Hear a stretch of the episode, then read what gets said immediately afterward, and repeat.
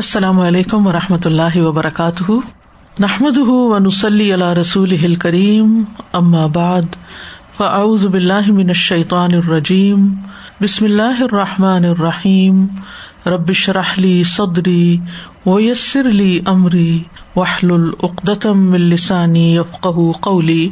صورت العراف آیت نمبر گیارہ سے ارشاد باری تعالیٰ ہے۔ وَلَقَدْ خَلَقْنَاكُمْ ثُمَّ صورناكم ثم قلنا ثم قلنا للملائكة اسجدوا لآدم فسجدوا فسجدوا إلا إبليس لم يكن من الساجدين.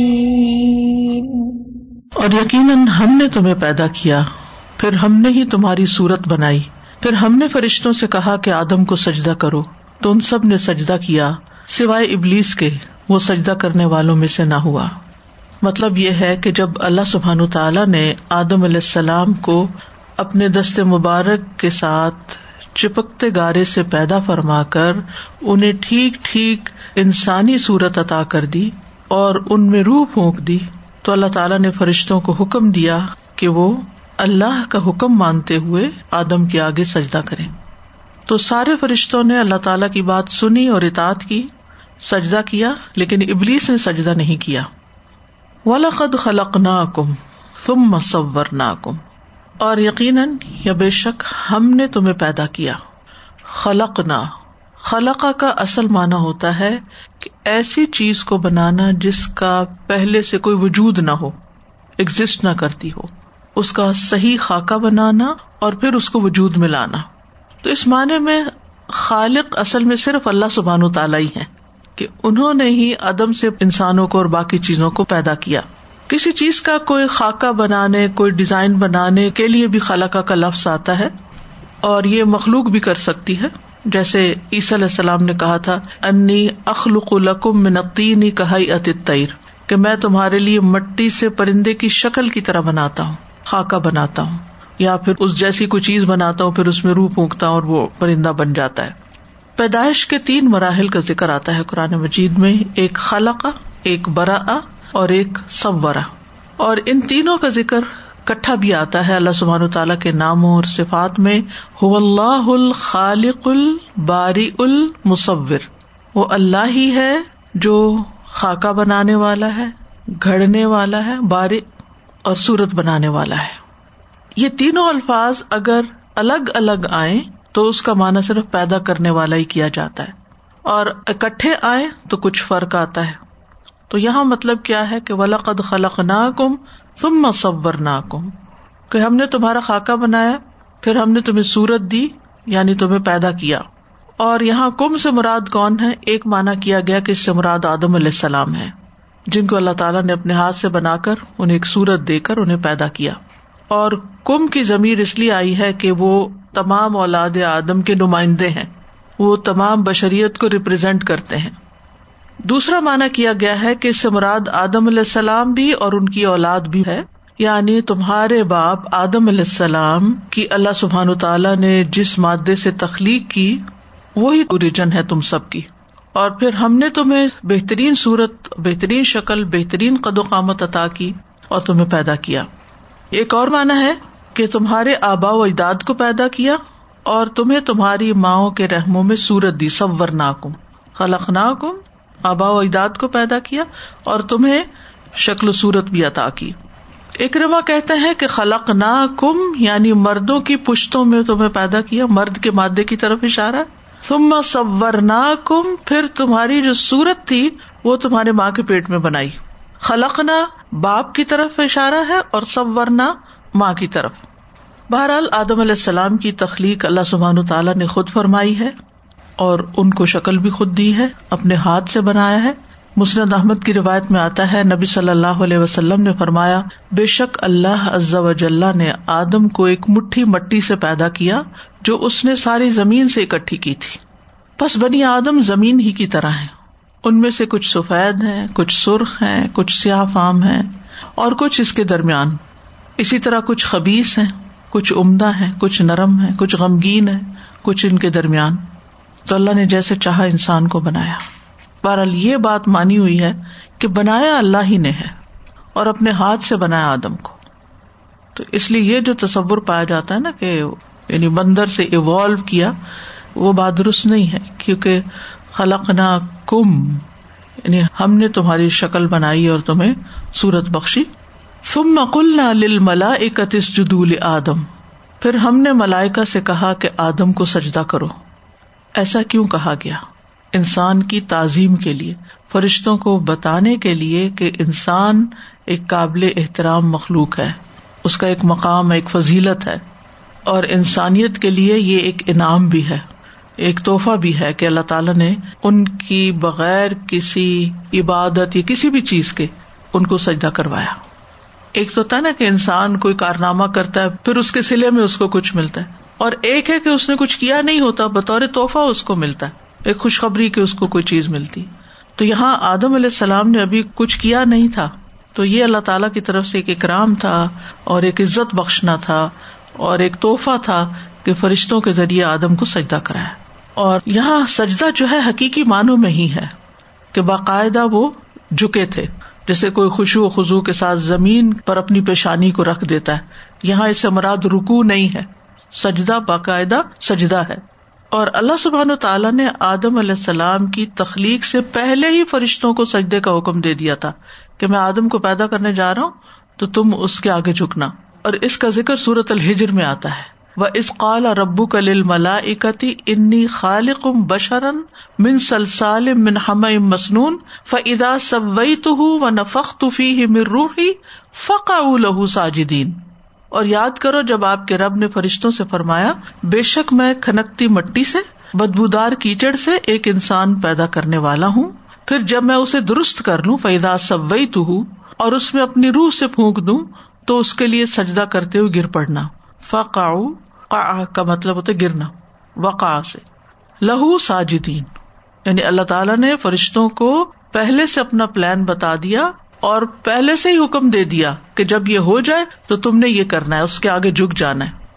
آپ دیکھیے کہ یہ جو اللہ تعالیٰ نے انسان کو عزت بخشی اور جو مقام دیا اور فرشتوں جیسی معصوم مخلوق سے جو نور سے پیدا ہوئے ہیں، ان سے سجدہ کروایا انسان کے آگے، تو جواباً انسان کو کیا کرنا چاہیے؟ اس کا شکر کیسے ادا کرنا چاہیے؟ کہ انسان اپنی ساری زندگی اللہ کی عبادت اور اللہ کی اطاعت میں گزارے اور اس کی نافرمانی نہ کرے، اس کو ناراض نہ کرے۔ انسان کا دل شکر سے بھر جاتا ہے جب انسان یہ سوچتا ہے کہ اللہ نے مجھے اتنی عزت دی۔ اور پھر یہ انسان کی ضلعت ہے کہ انسان غیر اللہ کے آگے چکے اسی لیے شرک کو بہت بڑا گناہ کہا گیا۔ ہمیں تو بنایا اس لیے گیا کہ ہم اللہ کے آگے چکے نہ کہ ہم جس نے ہمیں اتنی عزت دی اس کو چھوڑ کر کسی اور کے آگے جھکتے رہے۔ فسجا دوں تو سب نے سجدہ کیا۔ اللہ ابلیس، سوائے ابلیس کے، لم کم من ساجدین وہ سجدہ کرنے والوں میں شامل نہ ہوا۔ کیوں؟ تکبر کی وجہ سے، خود پسندی کی وجہ سے، اپنے آپ کو آدم سے بڑا سمجھنے کی وجہ سے۔ اس نے انکار کر دیا۔ قال ما منعك ألا تسجد إذ أمرتك؟ قال أنا خير منه، خلقتني من وخلقته من طين فرمایا، کس چیز نے تجھے روکا کہ تو سجدہ نہ کرے؟ جبکہ میں نے تجھے حکم دیا تھا۔ وہ بولا، میں اس سے بہتر ہوں۔ تو نے مجھے آگ سے پیدا کیا ہے اور اسے مٹی سے بنایا ہے۔ کالا اللہ تعالیٰ نے فرمایا ماں منا آکا کس چیز نے تجھ کو منع کیا؟ اور یہ ایک طرح سے ڈانٹ بھی ہے۔ کیسے تو نے یہ سوچ لیا؟ تو نے ایسا کیوں نہ کیا؟ اللہ تسجدہ، کہ تو سجدہ نہ کرے۔ یعنی تجھے سجدہ کرنے سے کس چیز نے روکا؟ اس امر تک جبکہ میں نے تمہیں حکم دیا یہ میرا حکم تھا۔ تو اس کے آگے سجدہ کرنا تو اللہ کا حکم تھا، اور ابلیس کو اس کی اطاعت کرنی چاہیے تھی، اس بات کو ماننا چاہیے تھا۔ اچھا ابلیس تو جنوں میں سے تھا۔ کان امن الجن، قرآن مجید میں واضح طور پہ آتا ہے۔ لیکن اسے بھی سجدے کا حکم دیا گیا تھا۔ یعنی اس کا مطلب یہ ہے کہ جیسے فرشتوں کو حکم دیا گیا تھا، ایسے ہی ابلیس کو بھی حکم دیا گیا تھا۔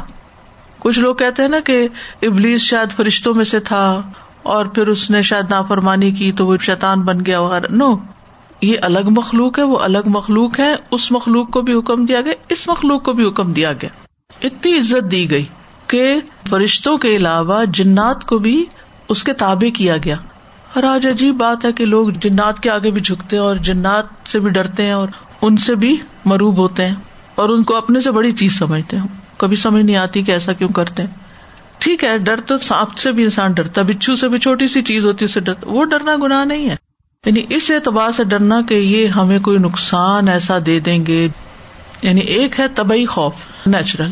ایک ہے کسی جن سے یا انسان سے یا بت سے یا کسی سے بھی ایسا ڈرنا کہ یہ ہمارے نفع نقصان کے مالک وہ بنا ہے۔ جیسے آدم علیہ السلام ریپرزینٹ کر رہے ہیں تمام انسانوں کو، ایسے ہی ابلیس ریپرزینٹ کر رہا ہے تمام جنات کو۔ تو اس آیت سے واضح طور پر پتا چلتا ہے کہ فرشتوں کے علاوہ ابلیس کو بھی بطور خاص مخاطب کر کے یہ حکم دیا گیا تھا۔ از امرتو کا تجھے میں نے حکم دیا تھا۔ کالا انا خیر ہوں اب اپنی وجہ بتا رہا ہے کہ میں اس سے بہتر ہوں، اس لیے اس کے آگے نہیں چکا۔ یعنی ابلیس کے سجدہ نہ کرنے کی وجہ۔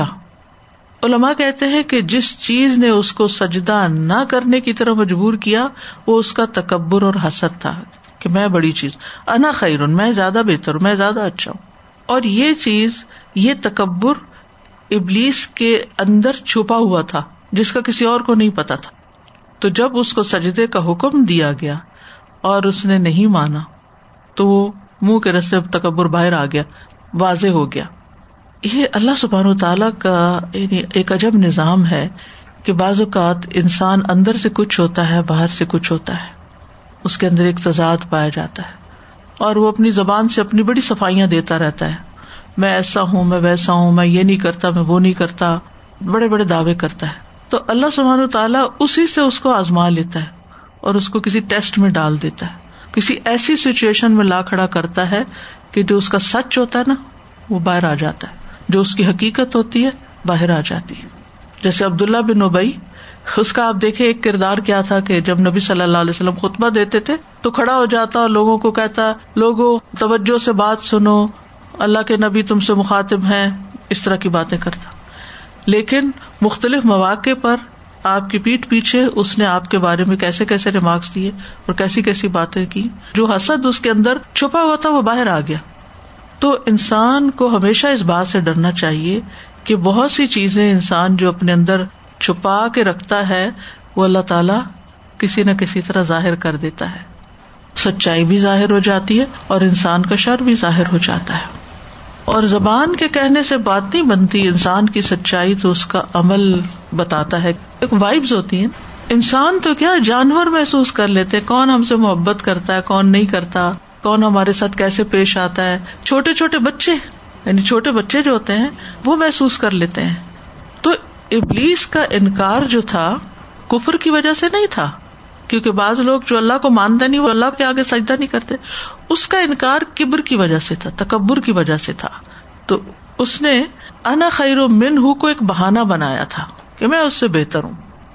تو اس انکار کی وجہ سے، اس اعتراض کی وجہ سے وہ ایک طرف سے کافی ٹھہرا۔ اور آپ دیکھیے کہ اس کے بعد اس کو ریگریٹس بھی ہوئی لیکن وہ پھر بھی باز نہیں آیا۔ اپنی ڈٹائی پہ جمع رہا۔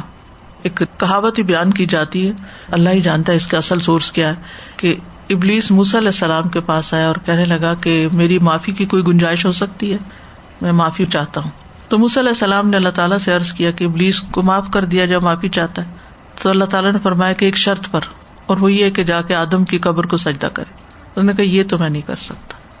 یعنی بعض اوقات انسان کے اندر کی جو برائی ہوتی ہے، جب تک وہ خود ارادہ نہیں کرتا نا کہ میں نے اس سے نکلنا ہے، سچی توبہ بھی یہی ہوتی ہے اصل میں۔ اور توبہ کی شرائط میں سے ہی بات ہوتی ہے کہ انسان اپنی غلطی کا سب سے پہلے تو اعتراف کرے۔ پھر یہ کہ جو کام وہ نہیں کر رہا اس کو کرنا شروع کرے۔ اگر کسی کا حق مارا ہے تو اس حق کو ادا کرے۔ یعنی حق ادا کیے بغیر کہنا کہ معاف کر دے مجھے تو ایسے تو بات نہیں بنتی ہے۔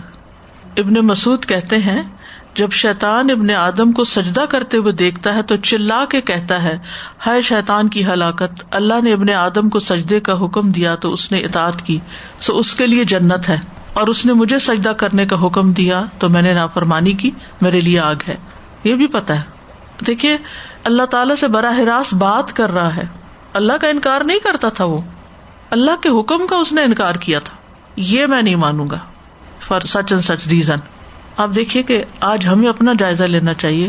کہیں ہماری زندگیوں میں تو ایسی کوئی چیز نہیں کہ جس پہ ہم اڑ جائیں اللہ کے حکم کے آگے کہ یہ میں نہیں کر سکتی۔ دین کی یہ بات مجھے بہت مشکل لگتی باقی میں کر لوں۔ گی کچھ لوگوں نے پک اینڈ چوز کیا ہوا ہوتا نا، کچھ چیزوں کو مانتے ہیں، کچھ کو نہیں مانتے۔ کچھ کو لے لیتے ہیں۔ مثلاً کچھ لوگ عبادات کو لے لیتے ہیں اور حقوق العباد سے بالکل غافل ہوتے ہیں۔ کچھ لوگ حقوق العباد کو لے لیتے ہیں، عبادات سے غافل ہوتے ہیں۔ کچھ لوگ کچھ اس میں سے چوز کرتے ہیں، کچھ اس میں سے کرتے ہیں اور اپنی مرضی کا ایک دین بنا کے اس پہ چل رہے ہوتے ہیں۔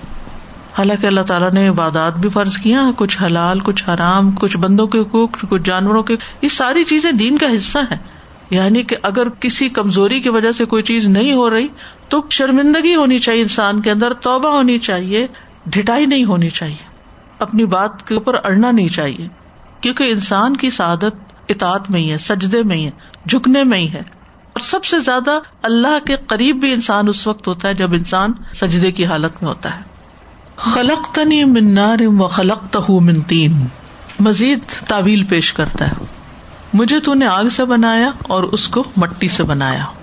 گویا اس کے خیال میں آگ مٹی سے افضل ہے۔ اور اس کے خیال میں افضل کو ادنا کے سامنے نہیں جھکنا چاہیے۔ یہ اس کا اپنا خیال تھا۔ ہاں؟ دونوں کو اللہ نے بنایا۔ اور اس کا فیصلہ کون کرے گا کہ واقعی آگ مٹی سے بہتر ہے؟ آگ تو جلاتی ہے اور مٹی تو اگاتی ہے، بڑھاتی ہے۔ اور صحیح مسلم کی روایت سے ہمیں یہ بات ویسے تو پتہ چلتی ہے کہ فرشتوں کو اللہ نے نور سے پیدا کیا، جنوں کو آگ کے شعلے سے اور آدم علیہ السلام کو اس مادے سے پیدا کیا گیا جس کو تمہارے لیے بیان کیا گیا یعنی مٹی۔ تو اس آیت سے پتا چل رہا ہے کہ شیطان نے کتنی غلطیاں کی۔ سب سے پہلی بات یہ کہ اللہ کے حکم پر عمل کرنے کی بجائے برتر کمتر کی تقسیم میں پڑ گیا یہ بہتر ہے، یہ نہیں ہے، یہ کیسا ہے، یہ ویسا ہے۔ پھر اس کا یہ خیال کہ برتر کمتر کو سجدہ نہیں کر سکتا، یہ بھی اس کا اپنا ہی خیال تھا۔ کیونکہ جب اللہ کا حکم آ جاتا نا، تو پھر برتر کمتر کی بات نہیں رہتی، پھر حکم کی بات ہوتی ہے۔ پھر تیسری بات یہ کہ خود کو آدم سے خود ہی بہتر سمجھ لیا، حالانکہ آدم علیہ السلام کو اللہ نے اپنے ہاتھ سے بنایا تھا۔ تو جس کو اللہ تعالیٰ نے اپنے ہاتھ سے بنایا اصولن تو وہی بہتر ہے پھر۔ اور یہاں پر اس نے اپنے آپ کو بہتر سمجھ لیا۔ یعنی عموماً یہی ہوتا ہے نا، انسان جب اپنے آپ کو کسی کے ساتھ کمپیئر کر کے اپنی بڑائی جتاتا ہے، تو وہ صرف ایک پہلو کو لے رہا ہوتا ہے جو اس کے دماغ میں ہوتا ہے۔ باقی وہ جو دوسرے کی خوبیاں چھپی ہوئی ہوتی ہیں یا نہیں پتا ہوتی، وہ کمپیرزن میں نہیں آتی پھر۔ چوتھی بات یہ کہ ابلیس نے خود سے ہی یہ سمجھ لیا کہ آگ مٹی سے افضل ہے۔ ابن جریر تبری کہتے ہیں کہ ابلیس نے خیال کیا کہ آگ مٹی سے بہتر ہے اور یہ نہ جانا کہ فضیلت اسی کو ملتی ہے جس کو اللہ فضیلت دیتا ہے۔ اللہ نے مٹی کو آگ پر کئی وجوہات کی بنا پر فضیلت دی۔ یعنی اصل میں تو یہ دیکھنا چاہیے نا کہ اللہ کی نگاہ میں کون سی چیز بڑی ہے۔ اچھا اب یہاں اس دنیا میں ہم نے بھی کچھ اس طرح کے کام کیے ہوئے ہیں کہ ہم نے کسی انسان کے بڑا ہونے کے کچھ کرائٹیریا بنا لیے ہیں، کچھ اسٹینڈرڈ رکھ لیے ہیں کہ جو یہاں تک پہنچے گا، جو یہاں تک کمائے گا، جو یہاں تک بنائے گا، وہ دوسروں سے بہتر ہو جائے گا۔ اور پھر اس سے کتنے مروب ہو جاتے ہیں۔ یعنی اگر کسی نے دولت کو بڑے پن کا معیار بنایا ہوا نا، تو وہ جس دولت مند کو دیکھے گا، اس کے آگے جھک جائے گا۔ اس کے لیے پھر بڑائی کا معیار وہ بن جائے گا۔ تو اسی طرح اگر کسی نے خوبصورتی کو بڑائی کا معیار بنایا ہوا ہے، تو وہ خوبصورت کے آگے جھک جائے گا، اس کے آگے کمزور پڑ جائے گا۔ اسی طرح باقی چیزیں، تو ہر انسان کے اندر کچھ نہ کچھ ایسی ویکنیس ہوتی ہے، لیکن ہمیشہ دیکھنا یہ چاہیے کہ اللہ کے نزدیک فضیلت والا انسان کون ہے، اور وہ ہے ان نہ اکرم اکم ان دلہ اطخا کم کہ تم میں اللہ کے نزدیک سب سے معزز عزت والا وہ ہے، جس کے اندر سب سے زیادہ تقوا ہے۔ تو بہرحال ہم دیکھتے ہیں کہ اللہ نے انسان کو جو مٹی سے بنایا تو مٹی کے اندر کئی چیزیں ہیں۔ مٹی کے اندر ایک توازو ہے، بیٹھ جاتی۔ اڑتی ہے نا خاک، تو واپس بیٹھ جاتی۔ آج ان کی ساری کی صفت ہے۔ اسی وجہ سے انسانوں کے اندر جو اللہ تعالیٰ کے تعداد گزار ہوتے ہیں، ان کی طبیعت میں ایک توازن بھی آ جاتا ہے، ایک برتباری بھی ہوتی ہے، صبر آ جاتا ہے۔ اور پھر توبہ کی صلاحیت ان کے اندر ہوتی ہے۔ جیسے آدم علیہ السلام سے غلطی ہوئی تو انہوں نے فوراً توبہ کر لی۔ جبکہ اس کے مقابلے میں آگ میں آپ دیکھیں تیش ہے، تیزی ہے اور اوپر جانے کی، بلندی کی طرف جانے کی خصوصیت ہے۔ مٹی جو ہے وہ چیزوں کو جوڑ دیتی ہے، اسے جوڑنے کی صلاحیت ہے۔ مٹی سے کوئی چیز بنائی جائے یا مٹی کہیں چپکائی جائے، لگائی جائے، پھر اسی طرح مٹی درختوں، نباتات کو اگانے کا ذریعہ ہے، جبکہ آگ ان سب کو جلانے کا ذریعہ ہے۔ جنت کی چیزوں میں مٹی کا ذکر تو ہے، لیکن آگ کا ذکر نہیں ہے کہ جنت میں آگ بھی ہوگی۔ پھر یہ کہ آگ عذاب کے لیے ہے۔ جہنم کی چیزوں میں سے سب سے زیادہ آگ ہے، جبکہ مٹی جو ہے وہ عذاب کا سبب نہیں ہے۔ مٹی پہ نماز بھی ہو سکتی ہے تہارت بھی تیمم ہوتا ہے، بے شمار فائدے ہیں اس کے۔ خیر، اس وقت یہ سب بیان کرنے کی ضرورت نہیں، لیکن صرف چند حقائق ہیں، اس لیے ذکر کر دینا۔ یعنی ابلیس نے یہ ساری باتیں سوچی نہیں، ان پہ غور نہیں کیا، اور بس صرف چونکہ میں آگ سے پیدا ہوں، اس لیے آگ بہتر ہے۔ اس سے ہمیں ایک سبق ملتا ہے کہ ہمیں صرف اپنے ہی خیال اور اپنی ہی سوچ اور اپنی رائے کو درست نہیں سمجھنا چاہیے۔ دوسرے کی بات کو بھی توجہ سے سننا چاہیے، خصوصاً اختلاف کے موقع پر۔ اس میں پاسبلٹی ہو سکتی کہ دوسرا ہی صحیح ہو۔ اور میں جو آج تک نظریہ قائم کیے ہوئے ہوں لوگوں کے بارے میں یا کسی کے بارے میں، وہ غلط بھی ہو سکتا ہے۔ تو اپنی غلطی کو مان لینا، اس کو سمجھ جانا، یہ عقل مندی ہے۔ سادہ جی سے ریلیٹڈ ایک خیال آ رہا تھا، یہی بات کہ انا خیر من ہوں اور اس چیز ڈگل آف وار ایک حدیث میں آتا ہے نا کہ شوہر اور بیوی کے متعلق یعنی اگر بیوی کو حکم دیا جاتا کہ کسی کو سجدہ کرے تو شوہر کو کرے۔ تو اس پہ بڑی بحث جو ایک ہوتی ہے، بعض اوقات خواتین کسی چیز پہ آتی ہیں۔ اول تو یہ کہ ظاہر اللہ تعالیٰ نے یہ حکم نہیں دیا knowing the nature of human beings دوسری بات یہ کہ اس پہ پھر جو بحث باحثہ یا تکرار ہوتی ہے، وہ اسی چیز کا ایک طرح سے ریفلیکشن ہوتی ہے کہ آپ ایک شخص یا ایک شوہر یا ایک بیوی یا اپنی کوالٹی یا دوسرے کی کوالٹی کو دیکھ کے آپ ایک اتنی بڑی ایک حدیث کی بات کو اس پہ بحث کرنا شروع کر دیتے ہیں وچ از ناٹ رائٹ اس میں بھی پروو یہی کرنا چاہ رہی ہوتی ہیں اصل میں عورتیں کہ نہیں ہم تو بہت اچھے ہیں ہمارا یہ درجہ ہم نہیں بہتر ہاں،؟ ہم کیوں وہ کریں؟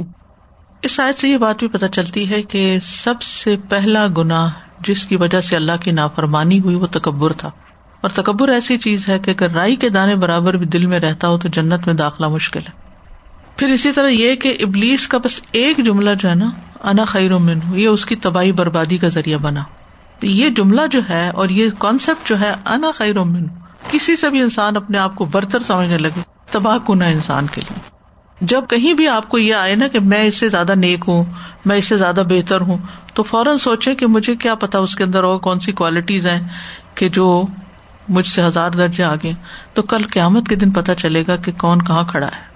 عربی میں کہتے ہیں کہ چار لفظ جو ہے نا یہ ہلاک کرنے والے ہیں۔ انا انا کا لفظ۔ میں میں میں میں۔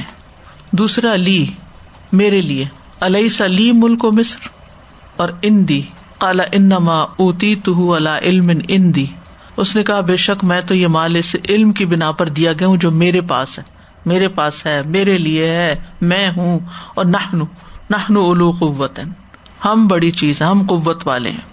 جس انسان کے دل میں اللہ تعالیٰ کی عزت اور شرف اور کرامت یعنی کہ عزت ہوتی ہے، وہ اللہ کی اطاعت میں اپنی عزت ڈھونڈتا ہے اور چیزوں میں نہیں ڈھونڈتا۔